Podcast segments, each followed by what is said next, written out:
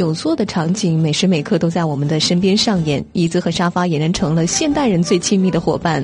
老人和白领都是久坐一族当中的主力军。英国的一项研究显示，人们每天醒来之后，有百分之六十以上的时间都是在坐着当中度过了，平均超过九个小时，并且其中一半的时间是持续坐着。那这个习惯可能会引发一系列的健康问题，包括肩颈、腰疼、背疼、肥胖、癌症和二型糖尿病等。那你知道吗？如果每天站立的时间能达到三个小时，可以有效的预防疾病，身体的很多小毛病也会逐渐的消失。据统计，全国每年有二百多万人因为久坐而死亡，预计到二零二零年，全国将有百分之七十的疾病由久坐引起。久坐少动是当今典型的静态生活方式，会给健康带来诸多的伤害。比如，身体座位前倾二十度时，腰椎承受的压力是直坐的几倍，长此以往可能会导致颈肌的腰肌的劳损、腰椎间盘突出等疾病。久坐呢，还会导致血液循环受阻，直肠静脉从发生静脉曲张，增大患肠癌的风险。哈。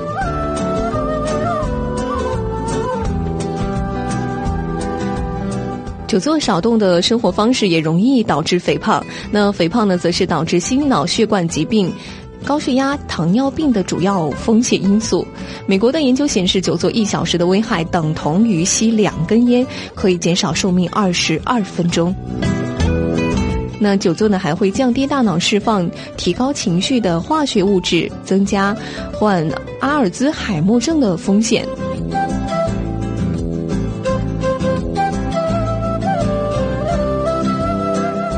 我们应该知道站立的健康好处，它是一种很好的运动。站立的时候呢，心率平均每分钟会加快十次，人体每分钟能多燃烧零点七千卡的热量，一小时则是五十千卡。英国公共卫生相关部门的负责人。说对站立的好处是不胜枚举。说站立呢能够改善姿态，缓解背部疼痛，可以加速血液循环，促进心血管健康。英国的另一项研究证实，如果能够长期坚持每周五天，每天累计三小时的站立，效果是堪比哈跑了十趟的马拉松。为什么呢？站立真的这么好吗？这是因为哈，站立的时候腿部所有的肌肉都在工作，如果再配合走动或者其他的动作，肌肉的活动量变大，消耗的热量就会更多。如果晴天多出门散步，还会对骨骼健康有好处，能够预防和缓解骨质疏松，有助于改善情绪，提高工作效率。美国的研究显示，站着工作能够激发想象力和创造力，提高工作效率。人很难长时间保持高度集中的注意力。工作五十到六十分钟后站起来活动五到十分钟，不仅有助于身体健康，还能够有效的缓解工作压力。在我们每天繁忙的工作当中，应该尽可能的多给自己创造站起来活动一下的机会。只要养成经常站立的习惯，每天站够两到三个小时，就能为我们的健康加分。但是站也要有原则的。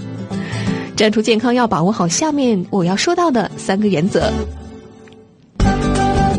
第一个原则就是能站着就不坐，很多细节的改变可以帮助我们养成站立的习惯，比如尽量少开车，多使用公共交通工具，上下班坐地铁或者公交别抢座，尽量多站一会儿，站起来接电话，如果是移动电话还可以到走廊里边走边接。小容量的杯子喝水，增加站起来去接水的次数。那下午呢？如果感到困倦，可以用站立走动代替咖啡。晚饭之后最好吃完之后立刻刷碗，以免窝在沙发里长出小肚腩。吃完晚饭之后，看着电视或者给花浇浇水，给鱼喂个食，做做家务。那开窗眺望一会儿，都能够让你远离沙发。二个原则就是要把握好午餐时间。午餐是上班族站起来活动的最佳机会，一定要把握好。最好拒绝外卖，能出去吃就尽量出去吃，否则一整天都在办公桌前度过了。如果条件允许的话，尽量能饭后散散步，既可以缓解困倦感，又能增加运动量。因为，呃，下午的工作能够带来活力。老人吃完午餐之后，也不要马上午休，最好是在屋里溜达十分钟，或者站一会儿再休息。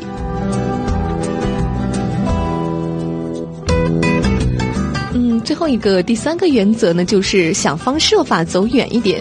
下班回家不妨提前一站下车走回家，既锻炼身体，又能看看沿路的景色，缓解整日的疲劳。开车外出办事，可以把车稍微的停远一点，增加走路的机会。其次呢，站桩练习也是很好的缓解肌肉衰老的方法，在家或者办公室都可以练习。怎么练呀？两腿分开，与肩同宽，自然站立，双手抬平放于体前，身体慢慢的匀速屈膝下蹲，膝关节屈至一百三十度到一百五十度即可。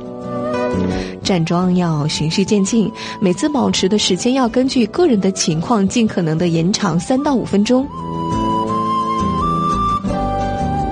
最后需要提醒大家的是哈，就是站立也要适度，并非站得越久越好，而且长时间站在原地不动也损害健康。站立的同时呢，也要多走动。